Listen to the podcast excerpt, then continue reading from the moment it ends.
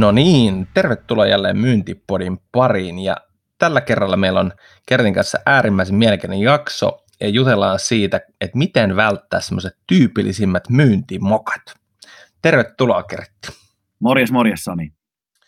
Hei tota, meillä on ollut hauskoja hetkiä, kun me jutellaan puhelimessa ja muuten niin semmoisista paitsi omista vähän toheloineista ja semmoisista pienistä mokista, mutta sitten tietenkin mitä me nähdään tuolla kentällä, mitä tapahtuu ja nyt kun me ruvettiin pohtia sitä, että aika monet näistä asioista, ne ei ole semmoisia niin kuin, tiedätkö, kovakoodattuja rakenteellisia ongelmia, vaikka pieniä toimintamalleja, joita poistamalla päästään vähän parempiin tuloksiin. Tuleeko sinulla jotain semmoisia mieleen, jos pitäisi puhua, että okei, okei, tyypillisimmät mokat, mitä välttämällä päästäisiin parempiin, niin jos sä lähdet miettimään, että mitä, mitä tulee mieleen ekana, mistä no, sä et niin kuin dikkaa? Sanotaanko näin, että mokia tulee tosi paljon mieleen tietysti, kun tässä vuosien saatossa myynnin kehittämistä on tehnyt, että niin, niin kuin omienkin asiakkaiden tiimoilta kuin luonnollisesti myös itse, kun eihän mekään mitään yli-ihmisiä olla, että niitä mokiahan tulee jatkuvasti tehtyä, mutta tota, ehkä niin kuin ensimmäisenä, mitä mulla niin kuin heti pälähtää mieleen, on tietynlainen ehkä tällainen niin kuin höpö-höpö tekniikka niin omasta mielestään, niin tämmöinen niin kuin etunimellä toitottelu ihan jatkuvasti, jota niin kuin näkee vähän oikeastaan niin kuin myynnin eri vaiheissa, on se sitten puhelu tai, tai vaikkapa tapaaminen, että tietyllä lailla, että Kert, että ostatko nyt Kert tämän asian ja Kert, miltä tämä Kert sinusta nyt kuulostaa Kert, niin tavallaan se, se niin kuin tietyllä lailla on vähän niin kuin päälle liimaavaa ja tietyllä lailla ei tee nyt ihan sitä niin kuin vuorovaikutusta mun mielestä aitoa, että, tota, että se, se niin kuin ensimmäisenä pälähtää niin kuin mieleen, että lopettakaa se etunimillä niin kuin siinä mielessä hössöttelyä, vaan että rakentakaa kuitenkin se luottamus ihan niin, että tutustukaa siihen ihmiseen ja käykää tavallaan semmoista aitoa vuoropuhelua. Tuleeko sulla sitten niin kuin itsellä ensimmäisenä taas mitä, mitä heti mieleen? Joo, itse asiassa tulee, mutta pakko tarttua tuohon. Tuo on kyllä niin semmoinen helppo moka, mitä mm. välttää. Suomessa kaksi kertaa on liikaa, näin mä uskaltaisin sanoa. Siis että, että toi etunimi on, sehän on tietyllä lailla se on niin kuin tosi vahva huomioon niin kuin saannin keino tietyllä lailla, että mä, mä niin kuin personoin, että sanon sun nimen ääneen tässä suoraan, niin heti kun sä sanot toisen kerran, niin se on vähän semmoinen niin kuin, ikään kuin sä huutaisit huomioon kesken lauseen. Ja, ja se, se on erikoista, että se on jäänyt. Mä tiedän, se on varmaan jostain johtunut, että kun sä oot ollut etään, niin se on, mä veikkaan, että se on lähtenyt sitä puhelintyöskentelystä aikanaan jostain Jenkeissä, jossa small talkissa niin sitä nimeä toitotettiin useamman kerran, ja sitten se on rantautunut, ja edelleenkin mä hämmästelen sitä, että kun me ollaan vaikka keskusteltu just kymmenen viisitoista minuuttia, ja sitten lopussa silleen, että no mutta Sani, hei, mitä Sani, tuntuisi, jos mä laitan sulle sitten tarjouksen, Sani, mä ihmettelen, että minkä takia sitä tehdään. Tuossa mä allekirjoitan. Joo, toinen... Niin, mulla tuli itsellä niin kanssa katsoa tuohon välimielleen heti niin kuin just tämä, että mä kuulin yhdeltä asiakkaalta, että sanoi hauskasti, että siitä niin kuin yleensä huomaa, että myyntimies alkaa niin kuin kiinnostumaan tai niin kuin näkee tavallaan, että nyt on niin kuin kaupan klousaus lähellä, että mitä enemmän sitä etunimeä vaan hokee siihen väliin, että se oli niin kuin aika hauska. Hauska sillä tarinana, että mä oon itsekin sitä niin kuin kuunnellut, sit, kun asiakkaana ollut, niin se pitää oikeasti paikkaansa, että mitä lähempänä ollaan niin kuin tavallaan klousausta, niin sitä enemmän sitä etunimeä aletaan siinä vaiheessa sitten hokemaan. Tämä on hauska huomio. Ja, no itse asiassa tästä me päästään siihen, mikä mulle tuli kanssa niin kuin ekana mieleen tietyllä lailla, eli, eli siihen kauppakiimaan. Siis sille, että, että niin kuin se fokus sitten jossain vaiheessa, kun ajattelee, että myynnissä yksi tärkeimpiä temppuja tietenkin on se, että tai itse asiassa just päinvastoin kuin temppu, mutta siis se pointti on, että se fokus olisi siinä asiakkaalle tehtävässä ratkaisussa, miten hänen tilanne paranee tai, tai saadaan, mutta sitten jotain käy ja sun fokus menee siihen, niin että et saanko minä tästä jotakin, tai saadaanko me tämä homma eteenpäin. Ja mitä mä tarkoitan tuolla kiimalla on se, että just tuossa niin, ää, jos me aloitetaan jotakin keskustelua tai jotain, niin siinä heti aluksi, ja, ja tämä ei ole valitettavasti poistunut, niin heti aluksi toitotetaan silleen, että hei, et, niin kuin ehditkö sinä tulemaan minun peli, totani, pelikirjani mukaan just, että tuu viidentoista minuutin demoon, tai hei, nähdään tollo ja tehdään tällä, että se, se, niin kuin, sä lähdet tosi vahvasti ohjaa liian alussa sitä niin kuin itsekeskeiseksi siihen kohti sun saavutettavaa hyötyä. Kyllä. Ja mulla tuli tämä niin kuin ihan ekana mieleen, se on tosi harmillista, kun mä olin ostamassa autoa, se oli, siitä on hetki aikaa, sanotaan, se oli varmaan joku seitsemän vuotta sitten, kun mä ostin, niin tota, siellä tehtiin, niin kuin kaikki meni hienosti, mun mielestä se lähti tosi kivasti liikkeelle, luotiin sitä suhdetta, ja sitten mä huomasin, että jos jotain kävi, mä en tiedä, onko se sitten to, to, totutettu, että asiakas kun lähtee myymälästä, niin, niin sitten se on tavallaan menetetty asiakas, tämmöinen joskus teema oli autokaupassa, ja sittenhän sitten mä olin sanonut hänelle, että jes, että tämä kuulostaa hyvältä, että tehdään näin, että mä, mä tuun ottaa tämän auton sulta, että mä käyn tiistaina vaan niin kuin pankin kanssa vielä neuvottelua, että otetaanko sieltä laina vai, vai sitten sulta siitä. Ja sitten huomasin, että nyt loppui se tavallaan, että tuu suhteen luonti, ja hän rupesi siinä sitten tekemään sitä. Että, mutta eikö me kuitenkin tehtäisi se tilaussopimus tässä ja nyt? Okay. Mä katson häntä niin kuin silmiin, että eikö sä, eikö sä just kuullut tavallaan, että sanoin, että joo, että katsotaan ensin sitä, niin, mutta eikö kuitenkin nyt laitettaisiin se tilaus jo eteenpäin? Ja sitten mä huomasin, että se ei niin kuin päässyt siitä kiimastansa yli, ja hän oli pakko yrittää sitä. Joo, joo. Miten sinä muuten lopulta nyt kävi sitten, että teit sä kaupat hänen kanssaan vai? No siinä kävi aika tyypillisesti, että jos autokaupassa on, niin, niin kyllä, mä astin auton hänestä huolimatta. Ja tota, se ehkä ongelma on se, että tämä on ehkä myynnissä semmoinen hauska juttu, että niin kun, sähän voit tehdä kaiken päin seiniä, mutta asiakas ostaa silti. Se ongelma on silti, tai siinä se, että mä, mä en kyllä ole ostanut uudelleen häneltä autoa. Että mä huomasin, että okei, hän oli myymässä nyt niin kun, niitä tilauksia, eikä tuomassa mulle niin kun, ratkaisuja. Jolloin nyt sä voit saada kerran tommosen ja se menee maaliin, mutta jos sä teet pitkäkestoista toimintaa, niin mä en todennäköisesti halua sitten semmoisenkaan toimia, joka ehdottaa vaan sitä, mikä juuri hänelle sattuu sopimaan. Mm, mulla tulee muuten hauska tarina tuosta aggressiivista myyntityylistä tai kauppakiimasta kans mieleen, jonka mä kuulin niin kuin eräältä asiakkaalta. Sieltähän ne parhaat jutut aina, aina poimii, että tota, eräs tota isomman yrityksen niin, niin, niin toimitusjohtaja se kertoo, että että tota, yksi myyjä yritti soittaa sille, ja sehän näki niin kuin Fonecta-finderissa tietysti heti, että tulee niin kuin puheluita tästä numerosta useampia, että ei kuulemma vastannut hänelle, mutta sitten se myyjä alkoi tekemään sitä, että se soitti aina kaksi kertaa päivässä sille toimitusjohtajalle, ja tietysti niin kuin heidänkin yrityksen niin kuin arvomaailmaa kuului, että ei se nyt viittinyt lähteä niin kuin estämään sitä numeroa, ja se sanoi, että se oli niin kuin viikon verran kattonut sitä touhua, ja sitten se oli tosi niin kuin, tavallaan niin kuin ilkeästi jopa vastannut sille myyjälle, että niin kuin, ihan suoraan melkein plämäyttänyt, vastannut siihen puheluun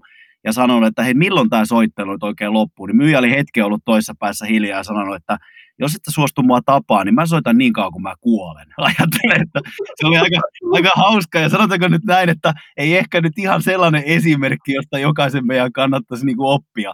Siinä mielessä ottaa, mutta miksi tämä jäi mulla mieleen, kun kuulee ihan jatkuvasti, niin ajattelin, että se veijari pääsi kuitenkin tapaa ja teki lopulta vielä kaupatkin. Tämäkin on sinällään niin kuin aika erikoinen niin kuin näkökulma, että joihinkin taas persoonia tai ostajia, ton tyyppinenkin voi jopa toimia, mutta kyllä mä nyt väitän ihan oikeasti, että yhdeksänkymmentäyhdeksän prosenttisesti niin tällainen liian, niin kuin, niin kuin säkin hyvin sanoit, niin kuin minähyväinen kaupan klousaaminen, niin harvemmin, harvemmin sen niin kuin lopputuloksena niin kuin hyvin ulos, ulos tota tulee. Mutta tuossa on to, to, tosi hyvä pointti siinä mielessä, että, että kun näillä on aina kolikolon kaksi puolta, niin, niin tavallaan se, että periksi antamattomuushan mun mielestä kuitenkin isossa kuvassa on hyve, että se, että Kyllä. sä oot periksi antamaton, mutta sunhan pitää olla sitten se pelisilmä siinä, ja, ja varsinkin nyt kun me kirjoittiin kirjaa erityisesti B to B-myynnistä, niin siihen kautta historia on huomattu, että tämmöiset kikat, keinot ja semmoinen niin kuin päällepusku ei vaan toimi niin kuin siellä.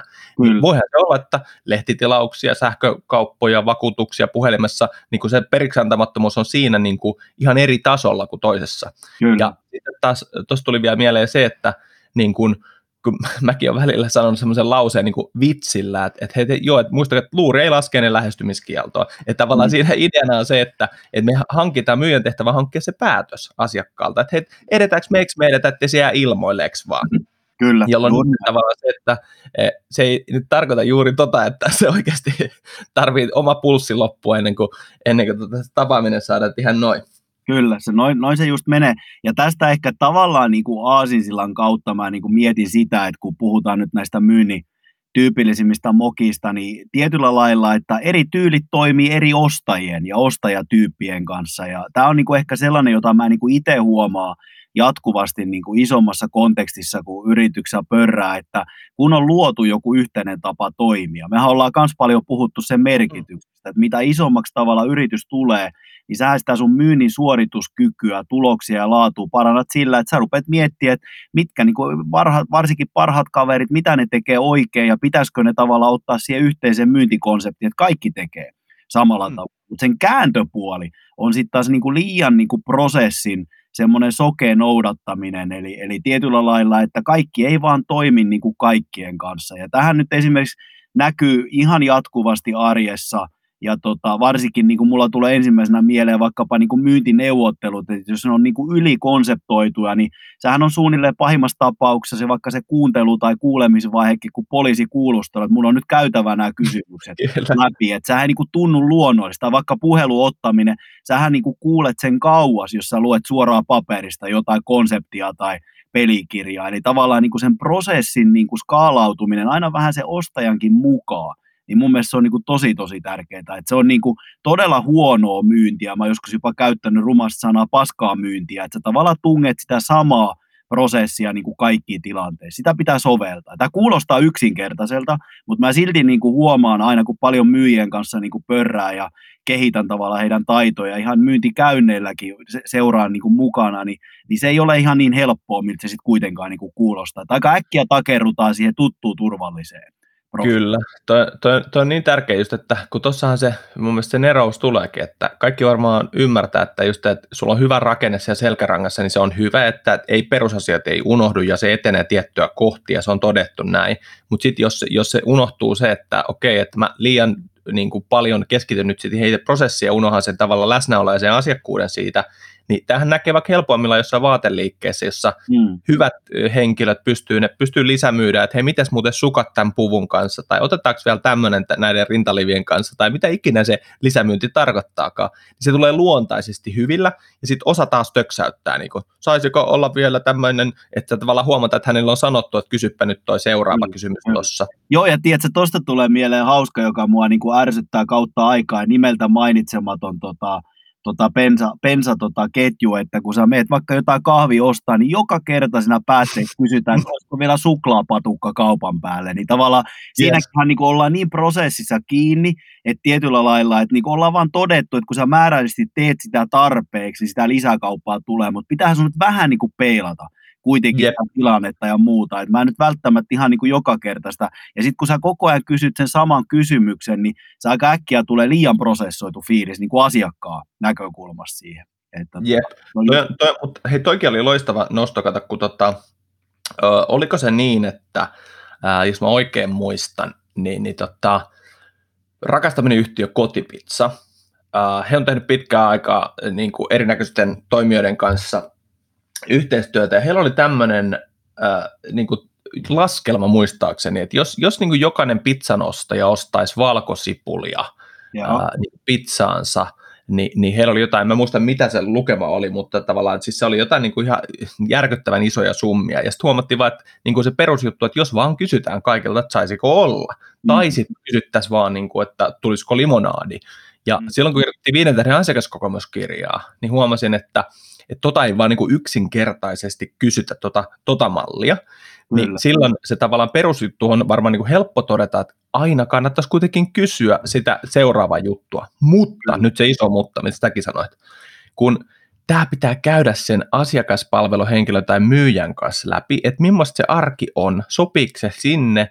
jolloin me ei tehdä prosessia, joka ei sovi siihen arkeeksi vaan. Mm. Just tässä sä puhut niin kuin hienosti, että, että sen mä huomaan, että jos mä en niin kuin ymmärrä, että hei, ei tämä sovellu tämä kysymys tähän vaiheeseen laisinkaan. Nyt se tuntuu, että mä kysynkin patukkaa, sit mä kysyn tota arpaa, sit mä kysyn tota juttu. Yhtäkkiä sä, susta tuli se kuulustelija, eikä mm. läsnä oleva henkilö.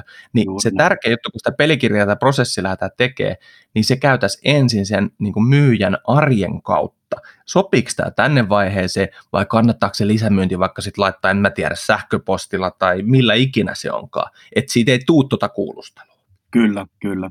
Se on, just, se on just näin ja, ja tietyllä lailla, että ehkä niin kuin avoimempia kysymyksiä ja osittain myös vähän ehkä mä näen, että tuossa on nyt se vaara, että otatko patukkaa, niin sehän on niin kuin hirveä tuotelähtönä myös se näkökulma. Yes. Että, niin kuin, että mun mielestä, että jos sä vaikka kysyt, että saisiko olla jotain muuta tai näin, niin sehän on niin kuin paljon niin kuin avoimempi kysymys ja se ei ole vähän sellaista niin kuin venäläistä rulettia, että mä nyt tarvin sitä suklaapatukkaa tai en. Siinä hetkellä. Siinä mielessä tämäkin, niin, mutta tämähän on niin kuin laajempikin ongelma myynnissä. Mennään aina joku kärki edellä hyvin vahvasti, tiedätkö, olettaen, että se asiakas mm. tarvitsee sitä. Ootko samaa mieltä? On, ja siis tuossa tuli mieleen, että kyllähän niin kuin yksi, jos pitäisi niitä yleisiä mokia, niin kyllähän se, mikä toistuu tavallaan huippumyyjissä, ää, ja, ja taas sitten ehkä heissä, jotka ei ole vielä, on vähän aloittelemassa, on nimenomaan, että sä, sä, oot, sä oot liian tuote, voisi sanoa, että sä ihastut omaan tuotteeseen, että sä oot tuotekeskeinen versus asiakaskeskeinen. Eli se tuotekeskeisyys kuitenkin isossa kuvassa, kun jos, jos mietitään, niin, tai mä tiedän, ootko sä samaa mieltä, että niin kun jos, jos pitäisi sut kysyä, niin mut tulee vähän semmoinen fiilis, että ehkä tuotelähtöisyys, tuotekeskeisyys on vähän jopa ehkä negatiivinen klangi sillä. Kyllä, on. on Tällä hetkellä. Ja sitten mä niin itse olen aina sanonut, että tuotelähtöisyys, niin monihan niin kuin ajattelee, että tuotelähtöisyyttä ei voi olla vaikka asiantuntijabisneksessä, kun kyse on niin kuin palvelusta ja muusta. Ei pidä paikkaansa. Että kyllä mulla niin kuin on lukuisia kertoja, että mulla tulee niin kuin mieleen vaikka, että on joku valmennuskin tosi pitkälle niin kuin vaikka tehty ja, ja mietitty sisällöt ja aikataulut ja muuta, niin mehän tehdään tietotyötä, mehän tehdään niin kuin tavallaan puhetta. Ni, niin, niin vaikka meillä ei ole mitään konkreettista myytävää, niin kyllä mekin voi olla tuotelähtöisiä. Sitten se on valmiina ja onkin vaikka tilanne, että olet kahden parhaan joukossa ja ylijohto päättää, että kummaa ottaa, niin sitten lähdetään puskemaan sitä tuotetta, kun pitäisi kysyä vaikka, että no miten sä näet vaikka tämän sun niin kuin oman yrityksen tilanteen ja tavallaan lähteä kartoittamaan laajemmin sitä. Että sitä tuotelähtöisyysnäkökulmaa, niin se ei ole niin kuin riippuvainen sitä, että onko sulla tuotteita, vaan niin kuin se, mm. se liittyy kaikkeen, se liittyy hyvin. Joo. Ja toi herätti pitkään aikaa, kun tuli siellä mieleen, että, että niinku, se, että tossakin there's levels to these things, tavallaan se, että jos, jos sä ymmärrät, että product driven voi olla, siis se nykypäivän startupeissa ja systeemissä, sehän voi olla, että se tuote on oikeasti niinku tosi tosi iso osa sitä juttua, se, se voi olla niinku hyvä, mm. mutta ehkä niinku tässä kontekstissa, missä siitä voi tulla vähän niinku pahe, on se, että jos sä ymmärrät sen, että että ajatellaan, että sulla on asiakas, jolla on useita vaihtoehtoja, niin kuin lähes kaikilla on nyt on useita vaihtoehtoja. Mm. Niin jos katsotaan, mitä ne asiakkaat itse sanoo, miksi me tehdään valinta, niin just se, mitä kirjassakin me käytettiin kaksituhattayhdeksäntoista, kun oli Salesforce, ja myöhemmin itse asiassa tehtiin nyt se uusi tutkimus, totettu samaa, että mm. asiakkaiden mielestä, ostajien mielestä se kokemus oli tärkeämpi kuin se tuote tai palvelu, mitä se yritys tarjoaa. Eli tavallaan nyt tässä vaan huomataan, että jos mä oon ostamassa, sanotaan, että ei jotain tosi kiiltävää mm. tietyn merkkistä mikkiä tai puhelinta, tai että sillä on tosi iso sillä tuotteella semmoinen tietynlainen brändiarvo. Mm. Jos mä otan semmoista vähän niin kuin mitään sanomatonta, semmoista ihan perushyvää, niin ei sillä ole niin iso merkitys, kun mä sulta vai toisaalta toimijalta siis sen tuotteen. Ne on vähän samanlaisia, jolloin mun pitäisi keskittyä enemmän kokemukseen. Kyllä, se on just noin. Ja tästä päästään ehkä niinku seuraavaan aasisiltaan, koska tota, mulla tulee niinku mieleen, että ni, mu, niinku, multa, mua pyydetään aina silloin tällöin aika useinkin sitä, että tuut sä Kert vaikka puhumaan meille, mikä on niinku tuotemyynnin ja ratkaisu tai arvonmyynnin niinku välinen ero. Ja, ja, ja mä niinku usein sanon, että siinä on niinku kaksi, tai tota, yksi erittäin iso ero näiden kahden niin kuin myyntitavan välillä, ja se on niin kuin kuunteleminen. Tai mä niin kuin joskus jopa sanoin, niin kuin me kirjakin laitettiin, että sä voit olla kuuntelevinaa, mutta se, että sä kuulet asiakasta, että kuuleminen kai olisi vielä niin kuin käsitteenä niin kuin parempi, niin se on mun mielestä pirun tärkeä, koska tietyllä lailla, miten mä sen nyt sanoisin, kun sä nostit tämän asiakaskokemuksen esiin, että et niin kuin sulla voi olla se sama pulkkituote, mutta niin kuin tavallaan kun sä kuulet sitä asiakasta ja ta- kar- niin kuin kartoitat sen tarpeen riittävän laajasti, niin sä osaat se sun tuotteen kytkeä paremmin niin kuin tavallaan se asiakkaan arkeen. Eli nyt niin kuin pitkien jaarittelujen kautta, niin eihän se ratkaisu ja arvonmyynti tarkoita sitä, että sun pitäisi niin kuin luoda aina jotain ainutkertaista. Sulla voi olla edelleen hyvin pulkkimainen tuote, mutta se, että sä saat sen tuotteen niin, että niin kuin asiakas kokee, että se saa juuri ainutkertaisen ratkaisun ja oma arkeen. Siitä on kyse, ja tämä vaatii kuulemista tai kuuntelemista, kuinka vaan, jos aletaan niin kuin käsin hikkailemaan. Toi on tosi hyvä pointti, ja mun mielestä yksi hyvä lähtökohta, ajatellaan näin, että ää, su, sulla ei ole ollenkaan tuotetta, mitä myydä. Niin sä lähtisit myymään, mä lähtisin myymään sulle ilman, että mulla on mitään tuotetta, mitä myydä, millä ei ole mitään hintaa tai, tai mitään, jolloin mä voin silti lähteä tekemään sitä prosessia, eikö vaan? Koska silloin mm. mä keskityn sun elämään, sun ongelmiin, sun haasteisiin, niin se olisi ehkä just tossakin taas se, että osa puhuu aktiivisessa kuuntelussa, osa vaikka ihan tarkentavista kysymyksistä, mutta sehän on hauska juttu, tuli omasta mieleen elämästä se, että jos ajatellaan, että mä olin myymässä Stockmannilla naisten hajuvesiä, ihan kokeilu mielessä kerran. Tota, mä aina semmoinen tietää tarkemmin, että mistä tämä juuri. tota, no, pointti oli se, mutta niin. Mulla on niin kuin lähtökohtainen ongelma.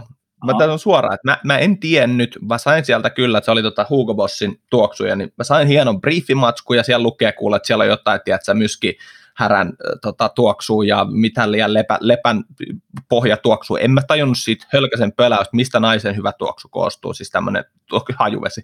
No, no, miten mä lähden lä- lähestyä, niin mä voi ottaa sitä tuotet kesken, että tässä on tämmöinen, tiedätkö, myskihärähajunen tuoksu, että osta, osta.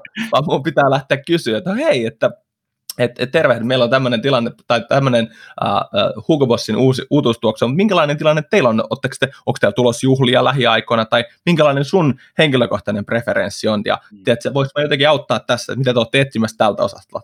Mm. Oli miten oli, niin siis se lähtökohta oli se, että se keskittyi siihen asiakkaaseen ja siihen tilanteeseen, ja sitten se tuote tuli siitä vaan lopussa niin kuin esille totta kai. Kyllä, se on, se, on, se, on, se on juuri näin. Ja mä niin kuin usein, mä oon sanonut ehkä tähän vielä kuuntelemiseen ja kuulemiseen liittyen, niin, niin tota, mä puhuin tästä hieman tuossa mun monologijaksossakin, kun sitä valkeamallia käytiin läpi, niin tota, myyntineuvottelun niin kuin osalta, että, että niin kuin kuuntele, kuuntelemista ja kuulemistakin kannattaa tehdä kahdella tasolla, että järkipuolella, mutta sitten myös niin kuin tunne. Puolella. Ja tämä niin kuin tunteenkin kartoittaminen, että ei sitä turhaa sanota, että kuitenkin lopullisen niin kuin päätöksen asiakkaat tekee tunteella ja perustelee sitä järjellä, niin se tunnepuolen niin kuin kartoitus on myös tärkeää. Varsinkin mä luulen, että tuossa niin kuin hajuvesipuolella erityisesti tai tietyt bisnekset, niin on kuitenkin, että sun pitää vähän sitä tunnetta ja fiilistä niin kuin vähän aistia ja sitten niin kuin perustella ihan eri tavalla se homma. Tuote, että miksi se nyt, vaikka se myski on just se, se paras, mä en tiedä mitä olikaan, mä en sen enempää Sani näistä naisten hajuvesistä tiedä, mutta... Tiedätkö, ja mä naurattaa vielä tossa, että tää kerkää ehkä mun ura aika lyhyt, mä en ole varma, mutta myski tulee mieleen, että se on härkä, mutta mä en ole ihan varma. Mutta tota, okay. No anyway, siis pointti oli, tuossa oli just se, se oli äärimmäisen hyvä pointti tossa, siis se, mm. että Et, et tämän takia mun mielestä yksi, ja ehkä mikä on valonnut mullekin, meidän kirjan paras palaute, mitä tulee, niin oli nämä esimerkkikysymykset. Mm. Tavallaan se, että sulla on niinku selkärangas vaikka sata kysymystä, mitä sä voisit kysyä, ja kun se mm. tilanne tulee, niin sä oot silleen, että hei, että niin sä mainitsitkin, että tossa, että. Eli nythän mä menin, niin kuin, mä, aa, mä kuulin, mitä Kerttu sanoi, ja sanoin, että, että mikä oli semmoinen juttu, kun sä mainitsit, että teidän viime kumppani ei ollutkaan niin kuin onnistunut, niin mikä siellä aiheutti sen? Ja sitten mä niin kuin menen kiinnostuneena eteenpäin, mä kysyn ja selvitän se todellisen kipupisteen sieltä, eikö vaan? Kyllä, se on just. Jollo, jolloin tuo kuunteleminen on kyllä tota, siis äärimmäisen tärkeä. Kyllä. No sit, tähän ehkä tulee tietynlailla linkissä, mutta tietynlailla ei. Ehkä niin kuin, mä mietin sitä, että tiiätkö, se mikä niin kuin konkreettinen kevyt vinkki olisi tämä. Ajatellaan, että meillä olisi nyt kohtaaminen. Mä oon myyjänä saanut upean tilanteen, että mä oon sopinut sun kanssa audienssiin ja meillä on tulossa nyt, että mä tuun selvittää sun tarvetta ja esittää ratkaisua, mm. mikä se onkaan tämä. Mm. Niin se, että kun me puhutaan valmistautumisen puutteesta, niin mä ymmärrän, että joo, että kaikkihan myyjät varmaan sanoo, että joo, joo, totta kai valmistautuminen on tärkeää. Mä haluaisin erottaa sen vielä semmoisen, että otan niin kuin semmoinen tietynlainen niin kuin tarkastustsekki, joka kestää vaikka puoli minuuttia tai minuutin ennen puhelua, mm. jolloin mä menen katsoa, hei, pistä mun mindsetin nyt tähän Kertin kanssa käyttävään keskusteluun, mä katson vaikka Googlesta vähän, että onko siellä jotain olennaista, mä tsekkaan sosiaalisesta mediasta, onko se keskustelut, siis se, että mä tietyllä lailla lähden niin kuin, äh, ota varas lähtöä, vaan mm. mene nyt hyvä ystävä esimerkiksi, ja me mennään tuohon nimihommaan vaikka, mm. että jos sä katot vaikka, että sun nimi on nyt tämmöinen erikoinen kuin vaikka Sani, niin koita katsoa sen verran, kun se viesti lähtee, että sä katot viisitoista sekuntia, että okei, kirjoitinko mä ton nimen nyt oikein, vai lähteekö se Samille, tai äh, tiedäks mä aina yrityksen nimeä, tiedäks missä maassa sä oot, tiedäks mä yrityksen toimialaa, mm. mä sanon semmoisen tietynlainen niin kuin ajatuspaussi, ennen kun mä lähden sit ottaa, painaa enteriä tai soittaa puhelua, niin tää on semmoinen selkeä moka, että jos jokainen ottaisi vaikka viisitoista kolmekymmentä sekkaa, että hei, katsotaan nyt hetki, Sani, kun mä oon tulossa Kertin kanssa kohtaamiseen. Kukas tää Kerton? Onko hän avo- aktiivinen LinkedInissä? Mm. Mitä tää Valentori tekee? Aha, hän on kirjoittanutkin kirjaan, kun mä kirjoitan sun nimen, kun... Tiedätkö sä? Kyllä. Tällainen niin kuin, pienen on. Aikalisen ottaa. Niin, ja jos ajattelet oikeasti nykypäivää, niin verkkohan tietoa täynnä. Että mä niin kuin suosittelen lämpimästi, että kaikki käy kattoo vaikka sosiaalisen median kanavat. Että jos ei nyt kyseisen henkilö osalta, niin, vai vaikka niin kuin yrityksen osalta, että kaikki on avointa, niin sehän niin kuin on ihan erilainen fiilis vaikka, että on se puhelu tai vaikka tapaaminen, että kun sä viittaat johonkin ajankohtaiseen, joka on vaikka ollut sosiaalisessa mediassa jollain tavalla näkyviä. Mutta mun on pakko kyllä todeta, että vähän niin kuin tämä kuunteleminenkin asiana, että kaikki myyjäthän kyllä niin kuin minä mukaan lukien sanoi, että valmistautuu hyvin, mutta sitten kun on kiire, niin siitä on onneksi mm. vuosia aikaa, mutta tästä on hauska tarina, vaan niin kuin itsellä, joka osui ja upposi niin kuin omalle kohdalle, että meni vähän takki auki yhteen myyntikäyntiin, ja siellä oli hyvin tällainen korrekti rouvashenkilö sitten tota vastassa, niin mä en oikein tiedä, mikä aivopieru mulle tuli siinä hetkessä, kun aloitettiin sitä niin kuin palaveria, niin kaadettiin siinä kahvia samalla, niin mä jotenkin heitin vähän sivulausana, että ootko sä ollut niin kuin yrityksen perustamista lähtien niin tota, puikoissa, niin tämä kyseinen rouvashenkilö katsomaan sanoi, että tämä firma on perustettu tuhatkahdeksansataakaksikymmentäkolme, että näytäks mä siltä. Mä olin se, oho, mutta siis, siinä mielessä täytyy kyllä todeta jälkikäteen, että, että, tota, että, että oikeasti mä mursen jään ja, ja tota, oikeasti kaupat tuli, että se oli niinku humorissa no, niinku tavallaan onni onnettomuudessa, mutta erinomainen esimerkki taas, kun mennään oikeasti arkeen, minä väitän, sinä väität, kyllä me niinku valmistaudutaan ja joo, ja sitten kuitenkin mennään vähän liian takki auki luottaa, että kyllä tämä mun oma hurmaava persona, tiedätkö, tekee ne temput, ja mä, mä väitän oikeasti, että nyt vielä varsinkin verkkoaikana, kun ei se oma hurmaava persona välttämättä niin enää hyvältä näytäkään siinä Teamsin tai Google Meetsin tai minkä tahansa Zoomin yli, niin tämä on niinku erityisen tärkeää tämä valmistautuminen, koska siinä mielessä niinku tavallaan se sun ehkä karisma ja, ja se persona, niin se ei heijastu kuitenkaan niin vahvasti kuin face-to-face tapaamissa. Oletko samaa mieltä asiasta? No siis sehän on, voisi sanoa valitettavasti kuitenkin mm. silleen, että tota, ää, jos ajatellaan, että kun se, kyse on viestinnästä ja vuorovaikutustilanteesta, niin Äh, eihän, se ei vaan ole yhtä vahva, kun mä en pääse mm. siis mun sanattomilla eleillä tai, tai tiedätkö, koko sillä persoonalla. Ehkä energian välittyminen ei ole ihan niin Juuri. tehokasta, Juuri. tai ei ehkä, vaan ei ole niin tehokasta, niin se vaatii myöskin muita. Mm. Jolloin sitten taas kääntöpuolella, että munhan olisi mahdollista nimenomaan A, tuoda läsnäoloa sinne verkkoon sillä lailla, että musta tulee jo hyvä mielikuva siellä omassa alassani, ja B, välttää ehkä just tommoset loistavan esimerkin kaltaiset niin kuin ihan vartin tai viidentoista sekuntin pienellä aikalisellä. Juuri näin, juuri näin. Mä muuten mietin tähän valmistautumiseen liittyen. Multa välillä kysytään tätä valmennuksissa ja myyntisparrauksessa. Mitä mieltä sä oot siitä, että voiko ylivalmistautua? Totta kai voi. Siis, Mitä siis, silloin yleensä niin kuin tapahtuu? Että tuota... no siis, se, se tarkoittaa mun mielestä sitä, että et niin kuin, tai siis mitä siis tyypillisesti tapahtuu, niin jos ajatellaan, että se valmistautuminen mun mielestä isossa kuvassa. A, se pitää sopia siihen omaan tyyliin, ja B, se pitää sopia omaa ehkä toimialaan. Että tavallaan sitten mä huomasin kerran, me tilattiin eräältä palveluntarjoajalta ää, palvelua, ja mulla oli niinku hirveän simppeli päätöksentekologiikka siinä. Ja mä huomasin, että he oli tehnyt niinku semmoiset yli viidentoista sivun dokumentaatio, että mitä, mitä niinku kilpailija-analysyyttä, tää, tää, mm. ja se oli täysin tarpeeton, niin mä mietin jo ensin sitä, että itse kun upeata, että tehdään näin hieno duuni, mutta tämä oli mulle tarpeeton. En, en mä tarvii. Vähän sama kuin, että joku niinku, tiedätkö, se on niinku ylityötä tietyllä lailla. No sit, se suurin ongelma mun mielestä siinä ei ole se, että sit, vaikka siitä menee varmaan niinku aikaa hukkaa, koska onhan aina, niinku, että jos sä oot valmistautunut, niin sit varmaan hyötyäkin, mutta se ongelma on siinä välillä, että sit sä rupeat äh, tekemään niin, että mä rupean niinku ikään kuin käsikirjoittaa sitä, että mulla on niinku päässäni täydellinen pelikirja. Täydellinen malli, miten tämä tulee menee, ja tuossa mä kysyn ton, ja sitten mä kysyn tämän jutun ja tämän, ja sitten tuleekin se myynnin ehkä totuus, mitä meilläkin kirjassa oli, että everybody has a plan until you get punched in the face, että tulee joku matto, hei, mulla on tot kymppiminsa aikaa, niin mennäänkö tota tällä, mulla onkin kymppi. Sitten se on se, Joo, ja, ja mä komppaan tota ihan täysin, koska mä niinku tarkoituksella kysyn ton, ja nyt myös niinku vastaan omalta osaltaan.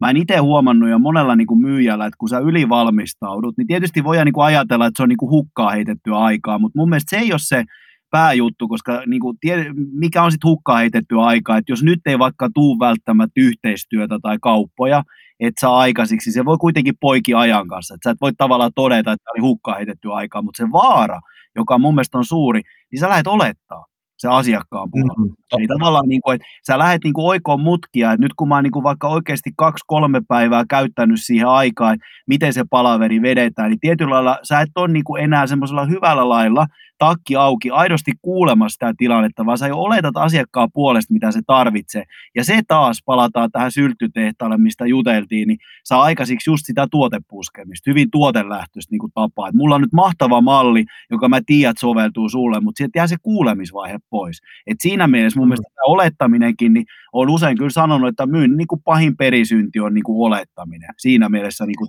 näin, että aika... Aika niin kuin oleellinen tällainen myynnin moka, ehkä tyypillinen sudenkuoppa myös. Mm. Toi on tosi hyvä pointti. Siis, mm. siis se, että niin kuin toi, jos pitäisi nostaa yksi sellainen tosi keskeinen tässä niin kuin moka, niin, niin olettaminen on kyllä ihan keskeinen, koska se, että tämä on tapahtunut paitsi itselle ja monen monen kollegan tapauksessa, ihan vaikka sillä, että mä oletan keskustelevani päätöksentekijän kanssa. Tiedätkö, mä en niin kuin validoi sitä, kenen kanssa mä keskustelen. Mm. Ja mulla oli just vastikään sellainen... prosessi käynnissä, jossa mä huomasin, että mulla yritetään myydä, ja sitten mä yritin vielä indikoida sitä, että tota, kun mä oon tämmöinen tietyllä lailla äänekäs, suht värikäs persona, niin, niin sitten kun mä otan vaikka omistajuutta tietystä asiasta, mä selvitän jonkun vaikka asian, mm. niin mut tulee aika varmaan helppo kuva, että tämä Sani on nyt tekee päätöksen tässä asiassa. Ja sitten eräässä tilanteessa mä yritin indikoida, että hei, mä en, mä en niin kuin tee tätä päätöstä, että mä oon niin kuin osana ja mä selvitän, mm. mutta sitten kun tavallaan siinä tilanteessa se oli, joku oli varmaan olettanut, että tämä Sani tekee päätöksen, niin sitten hänenhän ei saa sitä, kun en mä tee sitä päätöstä. Mä olin vaikka selvittämässä, mm. jolloin ihan toi, että jos miettii vaikka vanhaa kunnon, tiedätkö, äh, tota, äh, banttia, budget need, authority timeline, niin onko tämä henkilö auktoriteettia? Mm. Mistä mä tiedän, vai oletaanko mä sen hänen tittelistään? Mm. Ja näitähän tulee pitkin myyntimallia, että välttää se olettamisen, ja varmistaa, että se A selvitetään etukäteen joltain muulta, tai sitten B kysytään siltä ää, keskustelukumppanilta. Kyllä, se on just noin. Mä muuten jäin miettimään vielä siihen niin kuin ylivalmistautumisasiaan, että tämähän oli aika mielenkiintoinen, joka niin kuin nousi esiin tuosta meidän, meidän ja sitä mun niin kuin monologijaksosta nyt ton tarjouksen osalta, että kuinka paljon niin kuin tietyllä lailla pitää antaa niin kuin asiakkaalle ilmaiseksi ja, ja mistä sit voi niin kuin laskuttaa, koska yhtä laillahan se ylivalmistautuminen voi niin kuin näkyä sillä tavalla, niin kuin mä taisin sinne someenkin laittaa linkkarin puolelle, että mä niin kuin näen tätä esimerkiksi paljon niin kuin mainostoimistojen osalta, että siellä niin kuin asiakas saattaa pyytää vaikka kolmelta toimittajalta niin kuin brändi-ilmeen muutosta ja ehtona on se, että pitää jo kolme niin kuin versioa siinä tarjouksessa olla, joka on kaikki tietysti laskuttamatonta työtä. Mihin se niin kuin raja sun mielestä muuten vedettäisiin, koska tämä on oikeasti semmoinen kyllä niin kuin mielenkiintoinen. Mä oon pohtinut tätä nyt monta päivää sen keskustelun jälkeen, niin mm. tietyllä lailla ei, to, ei tohon ole niin kuin yhtä vastausta, koska tässä on hyvin paljon myös toimialasta kiinni ja luonnollistahan nyt on, että kun joku tavallaan on aloittanut vaikka nyt mainosalallakin, että tekee niitä vaihtoehtoja valmiiksi, niin pakkohan niin kuin muittenkin on lähteä sitten siihen leikin. Mitä mieltä sä muuten koko asiasta oot? Koska Joo, ei ole yhtä yksittäistä vastausta edes tähän. Joo, toi on mielenkiintoinen, että jos miettii just se niin kuin periaatteessa, ajatellaan niin kuin vaikka ensin semmoisen perusmokan kautta, että, mm. että asiakkaalle tulee jotain ylimääräisiä laskuja, jotka on niin kuin kaupan esteitä esimerkiksi. Mut tulee vaan mieleen tämmöinen, että oli eri toimialalla on varmaan otettu joku tuommoinen mainostoimistomalli. Meillä oli silleen, että tilaa tarjouspyyntö, ja sitten tarjouspyynnöllä oli hinta. Sitten mä olisin, että niinku, tämä ei tuolla toimialalla, että, että niinku, joudunko minä maksaa, että pyytääkö ne tarjouspyynnön. Mutta sitten taas just tuommoisessa tilanteessa, niin mm. eihän voi olettaa, että se kaveri vetää tiedätkö, kymmenien tuntien työn velotuksetta, jolloin mm. sitten taas siellä se ehkä on ehkä pelattu niin, että puhutaankin konsultoinnista tai, tai niinku vähän, että ää, niinku, tehdään sellainen esikartoitusjuttu, jolloin se, se onkin niinku, tavallaan laskutettavaa työtä jo se, mm. mutta kyllä mä sanoin, että toihan on monesti just semmoinen juttu, että tähän helpottaisi itse asiassa kaikkia osapuolia se, että tietynlainen se paketti olisi tuotteistettu. Että se tavallaan kartoitus, tuossahan puhutaan niin kuin periaatteessa kartoitustoiminne. Ja minä henkilökohtaisesti joskus jopa ymmärsin, että okei, tämä on semmoinen juttu, mistä mä en voi niin kuin tietyllä lailla asiakas laskuttaa ratkaisumyynnistä. Että mä niin kuin kartoitan tarpeen tai näin. Niin mä jopa tavallaan tarjosin ilmasta konsultointia asiakkaalle, että hei, oltaisiko pidetty keskustelu, ja mä voisin vähän niin kuin antaa omia ajatuksia ja tarkemmuksiä tuohon teidän tilanteeseen näke- nähden. Ja nythän kyseessä oli tietyllä lailla ihan perus myyntikäynti, kartoitustapaaminen, mutta sitä tarjottiin tietyllä lailla ilmaiseksi. Kyllä. Mutta ehkä sä sanoit hyvin, että niin, ei ole yhtä mallia, mutta toi pitää olla hirveän sidonnaista toimialaa. Että miten sä, että joko sä teet semmoisen niinku brutaalin päätöksen, että hei, että et jos me niinku jokaisen tarjouspyyntöön vastataan, niin se on kymmenen tuntia ja se on niinku herrahallus, tuleeko se maaliin vai ei. mm. niin ehkä sitten kannattaa tehdä joku periaatepäätös, että hei, me ei tehdä laskuttamatonta työtä, mutta ehkä vielä mä sanoisin, että ne on harmillisia juttuja, jos me sitten tehdään niin kuin asiakkaalle semmoisia, että et eliminoidaan sillä, että muut tarjoaa ilmaiseksi, sä otat sit maksun. Kyllä, kyllä.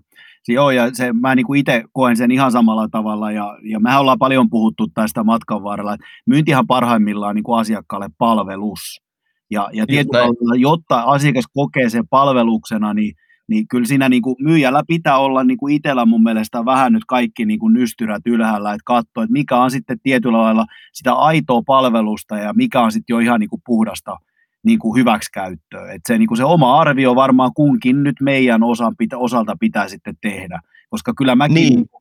to, toisesta äärilaidasta niin kuin hyvin sanoitkin, että jos kaikista jutuista ja joka rippeestä niin kuin aina laskutetaan, niin harvemmin se nyt mikään palvelus siinä vaiheessa on. Et, et mun mielestä niin. se raja on hyvin häilyvä ja se on hyvin riippuvainen tilanteesta ja toimialasta luonnollisesti. Joo, ja tuossa itse asiassa tuli just se mieleen, että tuossakin niin kun, kun, kun sä ymmärrät, niin niin sähän oikeasti voit semmoisen tietynlaisen esikartoituksen. Jos me puhuttiin kirjasta vaikka, että hei, että et ihan sekin on jo mun mielestä vähän huonoa, että me tarjotaan jokaiselle asiakkaalle mahdollisuus keskustella puolentoista tunnin ajan sun niin kuin superammattilaisen kanssa. Mm, tiedätkö, että vaan niin kuin, sä et yhtään validoi sitä, kenen kanssa keskustellaan.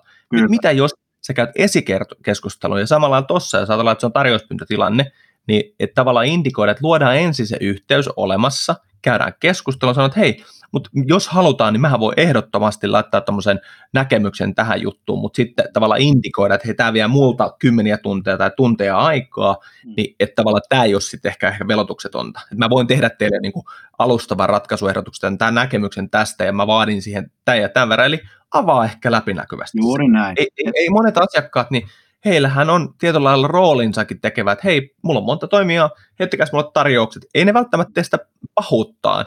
Ja sitten kun joku tarttuu kiinni, niin joku sanoo, että hei, toi kuulostaa tosi hyvältä, itse asiassa tee vaan. Ja ei totta kai voi niin kuin, yrittäjänä laskuttavaa työtä tehdä, niin, niin tota, ei se haittaa, jos tuosta tehdään, jos sitten on meille hyötyä. Kyllä. Ja tuossa tullaan ehkä tähän kanssa, mitä mä niin kuin mietin, että kyllä niin kuin huippumyyjän keskiverosta erottaa sillä, että se jatkuvasti kuitenkin peilaa sitä tilannetta ja keissiä, että kannattaako tähän kuinka paljon niin kuin aikaa käyttää, mikä on se potentiaali niin kuin asiakassuhteelle, onko se edes oikea asiakas meille ja näin, että mun mielestä se kannattaa se arvio, että hetkeksi pysähtyä ja vähän miettiä sitä ennen mm. lähtee sen suuremmin tekemään. Mä väitän ihan oikeasti, että aika monet edelleen juoksee vaan tarjouspyyntöjen perässä ja lähestulkoon kaikki nyt vähän kärjistää sama-arvoisia, kun ei ole, että kyllä sitä potentiaalia niin kuin kannattaa oikeasti arvioida. Että, tota, että mitä sieltä nyt oikeasti todennäköistä on, koska aikahan on kuitenkin rajallista meille kaikille joka tapauksessa. Että sen niin kuin ajan vaaliminen myös myyntityössä, niin siitä se lähtee ihan, ihan samoin. Kyllä. Joo, toi on hauska juttu. Tuossakin niin mä oon kanssa itse ollut sitä, että jos, jos mä tiedän olevani kaikkien muiden kanssa samalla viivalla, niin mä en niin kuin hirveän mielenkiinnolla siihen osallistu, koska se tarkoittaa, että meidän on niin kuin, se on niin monta muuttumattoman tekijää. Mä pyrin kuitenkin, että jotenkin erottautua siitä massasta. Juuri näin. Että se voisi olla mutta hyväkin totta paikka, tiedätkö, kun tarjouspyyntö tulee, niin me, mehän ollaan niin kuin kirjassakin otettu tuohon Winplaniin niin kuin kantaa, että jos sinä niin kuin alku arvioisi heti vaikka sen tarjouspyynnön pohjalta olettaa, että sä et ole päässyt myyjänä vaikuttaa aiemmin vaikka tähän kyseiseen keissiin, niin sä niin kuin koet, että sä et tule olemaan niin kuin vahvoilla tai mikään ei erota sua positiivisesti, niin kyllä silloin kannattaa ehkä mennä eteenpäin niin kuin uusia haasteita kohti. Että, yep. oh. Ja tässä päästään just, just ehkä semmoiseen moka, mistä me ollaan just sunkaan puhuttu vielä, että mitä välttää, niin se, että sä menet tavallaan jälkkärillä vasta sisään. Tietyllä lailla, että, tiedätkö, että sulla, on, sulla on se niin kirsikka siinä näkyvillä, että mulle tuli tarjouspyyntö, nyt mä niin kuin tartun tähän upeaan mahdollisuuteen. Nyt se ongelma, että jos tämmöinen tilanne tulee, enkä mä sano, siis on toimialoja jo välillä, se koko homma mennään näin, mutta se pointti on se, että ilman sitä todellista vaikuttamista siihen asiakkaaseen ja yhä useammin, mitä tapahtuu ennen kuin se tarjouspyyntö ollaan indikoitu, niin on äärimmäisen kriittistä. Ja tästähän itse asiassa nyt noi tutkimukset meni, niin on kautta historian näyttänyt sitä. Mä muistan, oli kaksituhattaneljätoista Forresteri, mutta jos vielä kerrataan, Ropposen Jääni kirjassaan veti, niin kuuntele nyt tätä. Niin. Mitkä ovat mahdollisuudet, jos yllättävän tarjous, saat yllättävän tarjouspyynnön yritykseltä, jonka kanssa et ole ollut aikaisemmin tekemisissä? kaksikymmentäyhdeksän prosenttia voittomahdollisuudet. Hmm. Sitten kääntäen. Mitkä ovat mahdollisuudet voittaa diili, jos olet itse luonut ostotarpeen asiakkaalle? Eli oot alkupaloista mukana, etkä osta jälkkäristä, niin se oli kahdeksankymmentä. Kyllä. Ja siis pointtina se, että oli ne mitkä tutkimukset tai mitkä tilastot, mutta kaikki varmaan järjellä ymmärtää sen, että hei, jos sä oot mahdollisuudessa mukana siellä alkuvaiheessa, luot keskustelua, luot suhdetta, etkä vasta silloin, kun se pamahtaa jostain, he, tiedätkö, ihan random paikasta. Niin tänähän mä huomaan ihan itsellänikin, että mua tavallaan vähän harmittaa, että jos mä en ole mitään indikaatioa saanut, ja yhtäkkiä, että hei, haluaisimme teiltä tarjouksia, mä huomaan, että he teitittelee mua, ja mä oon että all right, että tää on nyt niin kuin, joko mä oon hintahevonen, tai sitten mun täytyy tehdä vähän duunia, että mä saan tämän aidon vuorovaikutuksen ja suhteen luotua. Kyllä, ja tuossa on niin, niin paljon tulokulmia, johon itse voi kans tarrata, mitä niin kuin kokemus on niin kuin osoittanut. Mähän niin kuin puhun aika paljon, että nämähän on niin kuin tällaisia myyjiä, jotka niin kuin aloittaa sen myyntiprosessinsa niin kuin tarjouspyynnöstä, niin nämähän niin kuin aggressiivisesti odottelee. Että siellä niin kuin mm. tietyllä lailla se sähköposti kilahtaa ja näin. Ja mä oon joskus niin kuin aika kovakätisestikin ihan niin kuin tilatusti ottanut niin kuin myy- myyjiin ja myyntityöhön niin kuin kantaa, että ettehän te mitään myyjiä ole, että olette tarjouslaskijoita. Että siinä on niin kuin kaksi erittäin niin kuin iso ero, joka on kuitenkin niin kuin tavallaan syytä huomioida, että kyllähän niin kuin myyjä kuitenkin aktiivisesti niin avaa ovia ja se ei niin kuin jää passiivisesti, vaan odottelee sitä jälkkäriä. Ja, ja tätä niin kuin näkee liikaa, että mä kutsun näitä usein Hilma-cowboyiksi, kun sehän tarkoittaa mm. just sitä, että kun Hilmaahan tulee varsinkin julkisen puolen kaikki tarjouspyynnöt ja niitä sitten aggressiivisesti odotellaan ja puretaan, mutta se sun pitää olla vaikuttaa asiakkaan ostopäätöksiä jo aiemmissa vaiheissa, kun se tarjouspyyntö tulee. Niin totta kai, niin kuin sä hyvin sen sanoit Ropposenkin kirjaa viitaten, niin automaattisestihan se näkyy niin kuin läpimenoprosenteissa, puhumattakaan jos sä et itse sen tarpeen aikana mm. luonut sille asiakkaalle. Ihan samaa mieltä tästä asiasta. Just näin, että joko niin kuin aika usein kohdassa voidaan vaikuttaa aikaisemmin, tai jos et pysty vaikuttamaan, se tulee tavallaan yllätyksellisesti, mm. niin siinä pitäisi tosi tiukkaa mennä ja keskittyä siihen suhteen luontiin, että miten mä nyt erottaudun tästä massasta, että mä oon vaan niinku yksi rivi Excelissä silloin. Kyllä, kyllä. Kyllä, ja ehkä tuosta niinku vielä niinku itsellä tulee myös mieleen, kun alettiin nyt puhumaan näistä tarjouspyynnöistä ja tarjouksista, että säkin hyvin tiedät, me paljon käytiin tutkimusdataa niin kuin läpi, kun sitä meidän rakasta myyntikirjaa me niin kuin tehtiin, niin yksi semmoinen hyvin vahva olettamus, mikä myyjillä on, että kun sä myyt jollekin henkilölle ja sä vaikutat häneen, vaikkapa nyt niin kuin pitkin matkaa, ja sitten tulee se tarjouspyyntö ja sä koet, että nyt mennään niin kuin läpi, kun oot päässyt vaikuttaa aiemmin, niin, niin, niin sitten yksi kaksi ei meekään läpi. Ja sitten aletaan katsoa, että missä se johtuu. Niin siellä oli muitakin ostopäättäjiä niin kuin mukana siinä päätöksessä. Ja näitähän niin kuin on tutkittu pilvin pimeä, on Kartneria ja muiden tiimoilta, että siellä on niin kuin aina muitakin mukana, jotka tavallaan aloittaa se ostoprosessin niin kuin ihan alusta, että niin kuin myyjä automaattisesti olettaa, että nyt mulla meni kaikki hyvin tämän Saninkaan, mutta yksi, kaksi niin kuin huomataankin, että ei mennytkään läpi, että Sani onkin vienyt vaikka johtoryhmää sen päätetty, mm. siellä ihmiset katsoo, että mikäs tämä nyt tämä yritys oikein olikaan ja mistä tämä kaveri oikein niin kuin tulikaan, niin tämä on mun mielestä myös semmoinen hyvin, hyvin tyypillinen niin kuin myynnin moka, että vaikutetaan vaan yhteen, jopa ihastutaan vähän liikaa semmoisella ihmisellä.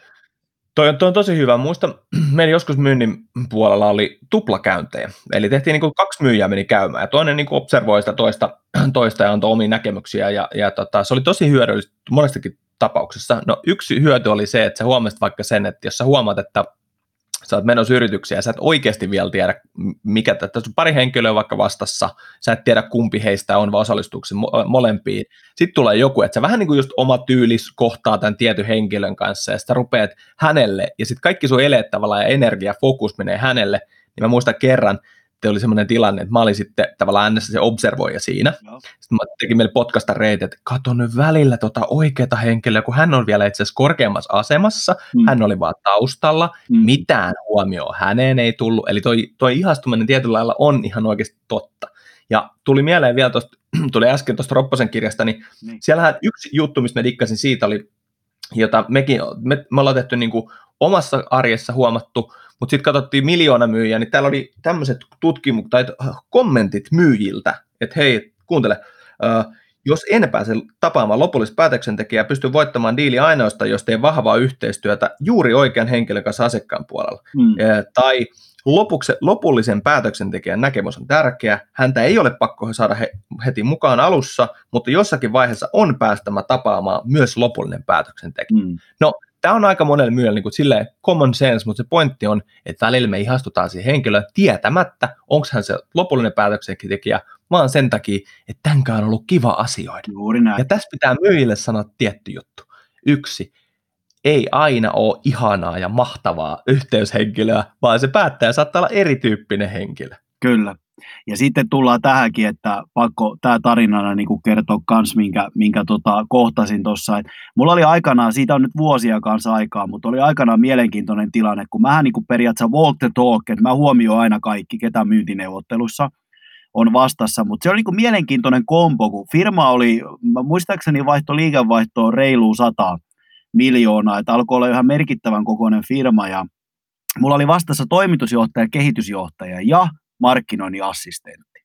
Ja tota, mä huomasin, että tämä markkinoinnin assistentti niin oli hyvinkin passiivinen ja näpytteli siinä konetta sitten palaveriaikana ja muuta. Ja mä yritin niin kuin kaikilla keinoilla tietysti myös hänet siinä huomioida, että automaattisestihan myyjän ajatteesta vaikuta siihen, jotka tekee päätökset, toimitusjohtaja ja kehitysjohtaja. Mä otin sen markkinoinnin assistentin myös niin kuin mukaan siihen keskusteluun. Meillä oli hyvä keskustelu. Sitten me mentiin niin kuin lounaalle siitä niin. heti tota, niin kuin palaverin päätteeksi, niin kävi ilmi, että markkinoinnin assistentti niin omistaa kahdeksankymmentä prosenttia tästä yrityksestä. Mm. Niin tavallaan sukupolven, huomaa, huomaa, sukupolven vaihdos ei yes. valunut välttämättä kuitenkaan niin kuin heti miksikään niin kuin kalifiksi kalifin paikalle tittelin puolelta. Eli tavallaan tullaan nyt tähän, ehkä tämä nyt kompo kaikesta, valmistautuminen, olettaminen, Kyllä. mitä ollaan nyt käyty. Mutta että niin kuin hyvä kiteytys, että älä niin kuin oleta, äläkä ihastu, että pelkästään niin kuin siihen, että, jo, että sä ihastut persoonaan, mistä nyt ollaan hyvin juteltu, se pitää paikkaansa, mm. mutta sitten myös se, että älä liikaakaan myöskään niin kuin tuijota sitten siihen titteliin, puhumattakaan, että ainahan yrityksessäkin on mielipidejohtajista mm. loppupeleissä, ne ei ole kytkennäisiä niin kuin välttämättä niiden titteleiden kanssa, entä ootko samaa mieltä, ootko kohdannut vastaavaa, mutta kyllä näitä rapatessa roiskuu, niin tulee paljon tarinoita. Totta kai, mutta siksihän näitä jaetaankin sillä, että varmaan jokaisen näistä mokan on tehnyt, ja ehkä tota, tähän voisi sanoakin, että niin summauksena, jos miettii, katoin, että mehän ollaan juttu taas lentänyt, niin voisi miettiä, miettiä viimeinen juttu, minkä mm. multa tulee vielä mieleen, on se, että myynnissä ammattilainen, kuten kaikissa muissakin tekemissä, se ei ole tunnelaji siinä, että, että millainen fiilis Sanilla on, niin sitä, silloin tavallaan tapahtuu vaan oikeat asiat, eli mood swingit ei kuulu myyntiin. Siis pointti on se, että ammattilainen, joka menee työpaikalle, sä menee vaikka asiakaspalvelun tehtävää, hän on kassalla tai hoitaa, niin ei se, että himassa tapahtuvat aamuriidat tai väärät väriset murot, niin se ei vaikuta siihen performanssiin, koska sä oot ammattilainen. Mm. Tai että sua sattuu vähän pohkeeseen, kun sä meet juokseen. Tiedätkö, silloin välillä sitten täytyy tehdä niissä tilanteissa. Eli mä sanoisin se, että ammattilaisen ja myyjän on hyvä huomioida se, että me ollaan Pablo-ammatissa ja tavallaan kaikki nämä tekemiset, niin tietynlainen semmoinen, mitä se voisi sanoa, tietynlainen kurinalaisuus ja semmoinen vastuunotto omasta työstä, että hei, mä oon myyjä, tämä kuuluu mun työhön, aina ei kivaa, välillä sataa, tulee loskaa naamaa, mutta silti tämä homma tehdään, niin se, että välillä mä huomasin itse kanssa, että, että kun sitä lähti liian mukavoitumaan, että mä en nyt halua tehdä tätä, kun tämä ei just nyt mulle tunnu, mä sanoin, että hei, mutta jos se mm. täytyy tehdä, niin sit se tehdään. Mm, se on just noin. Ja, ja, ja sitten mä niinku mietin tavallaan, että niinku tämänkin tunnistaminen itsessään, ja reflektointi on kyllä niin kuin hyvän tai jopa huippumyyjän niin kuin oikeasti hyviä merkkejä. Et mä en niin kuin tiedä vaikka itse, useampia myyjiä vaikka laittanut, kun lähtee niin kuin tota, tai kertonut mulle, että kun lähtee vaikka asiakastapaamiseen, huono päivä, vaikka huono fiilis, niin on tiedätkö, näin, niin, niin tyhmät, kun tämä kuulostaa vaikka joku fiilistä nostattava biisi, jonka kuuntelee alkuun tai muuta. Yrittää niin kuin unohtaa, että niin kuin miettii tavallaan semmoisia käytännön rutiineilla, millä saa niin kuin sen hyvän energian taas takaisin. Ihmisiähän me ollaan, eikä meilläkään niin kuin joka päivä ole hyvä päivä, mutta sä hyvin sen sanoit, että se ei saa kuitenkaan asiakkaan suuntaan niin kuin näyttäytyä. Et ihan samaa mitä niin. on kanssa. Ja sitten just vaikka toi sali-esimerkki, että tavallaan, että hei, me monemmat tiedetään, että kun, kun lähdetäänkö me soittelemaan tai lähdetäänkö me asiakkaalle tai lähdetäänkö me salille tai mihin me lähdetään, hmm. niin kun me te- lähdetään, niin monesti tilanne vaikeutuu tai paranee, mutta tavallaan siinä hetkessä ei aina ole kiva lähteä, eikö vaan, jolloin nyt sitten tavallaan se, mitä myyjä voi tehdä, laitetaan se power-up-biisi tai pumppi-biisi tai joku muu, mm. mutta se tarkoittaa, että kyllähän sun pitää silti lähteä. Että sä voit sillä, että mua ei ole nyt neljään kuukauteen huvittanut mennä, niin en ole mennyt. Ja nyt kun me katsotaan tavallaan sitä myyjin, myynnin kalenteria arkea, niin välillä vähän siellä on silleen, että no, mulla ei nyt tässä oikein ollut aikaa. Mä sanon, että hei, kun sä teet sen ajan. Sitten sä teet sen ajan. Jos sä haluat, että homma toimii, niin se aika tehdään. Niin jos tuosta tulee, tiedätkö, mieleen niin kuin tämä trackerin kuuluisa, jopa vähän ehkä väsynyt lausahdus, että kulttuurisyö strategia aamupalaksi. Että vaikka sä kuinka tietyllä lailla ne konseptit ja tavat ja muut mietit, jopa nyt kaikki nämä, mitä me ollaan niin kuin todettu, että älä tee niin kuin tämmöisiä myyntimokia tai yritä edes niin kuin vältellä niitä, niin jos se sun oma fiilis on kuitenkin huono ja heikko, sehän heijastuu ihan kaikkeen. Ja tietyllä lailla mm. tämä on mun mielestä niin kuin osuva. osuva oikeastaan tähän just sille loppuun, että se fiilis on niin kuin mun mielestä aika tärkeä kanssa, että yritä löytää aina kuitenkin ja yritä olla vähän niin kuin parempi, parempi tota, ihmisenä ja myyjänä itsestä aina kuin seuraavana päivänä, saada se oikea fiilis siihen, pirun tärkeä asia myös. Just näin. Ja tänäänkin kun ajattelee, että kun heräsi aamulla, niin ajattelee, että vitsi, että hei, tehdään seti aamusta tommonen podcasti, niin en mä ole silleen, että jee, kilju, ei ilosta, mä olisin voinut mennä ulos aurinkoon, ja sit kun lähdettiin tekemään, niin vitsi, kato mikä fiilis, Kertin kanssa taas jutellaan, niin tästä, tästä on upea lähteä liikkeelle. Kyllä, juuri näin. Hei, nyt on varmaan meidän syytä pistää paussi, ja toivotaan tietysti, että näitä pieniä virheitä ja isompia virheitä voidaan siellä arjessamme tehdä. Tämä oli Myyntipodi, ja kiitos Kert jälleen kerran sulle keskustelusta. Joo, kiitos itsellesi, ja ehkä mä niin kuin totean nyt vaan sen, että, että tota, aika rientää, että jos jäi jotain nyt semmoista ehkä meiltä sanomatta, koska tämä oli aika vähän tämmöisenä niin kuin hetken pallotteluna tämä keskustelu puolintoisin, niin jatketaan somessa. Mielellään kuulisi kaikkien teidän, teidän tota, mokia, ja ennen kaikkea sitä, että miten ne kannattaa jatkossa välttää, mutta kiitos munkin puolesta, Sani, sulle ja kuulijoille. Loistavaa, just näin. Kommentit ja mokat jakoon, ja me jatketaan jälleen toisella lähellä ensi kerralla. Se on moi. Moro moro.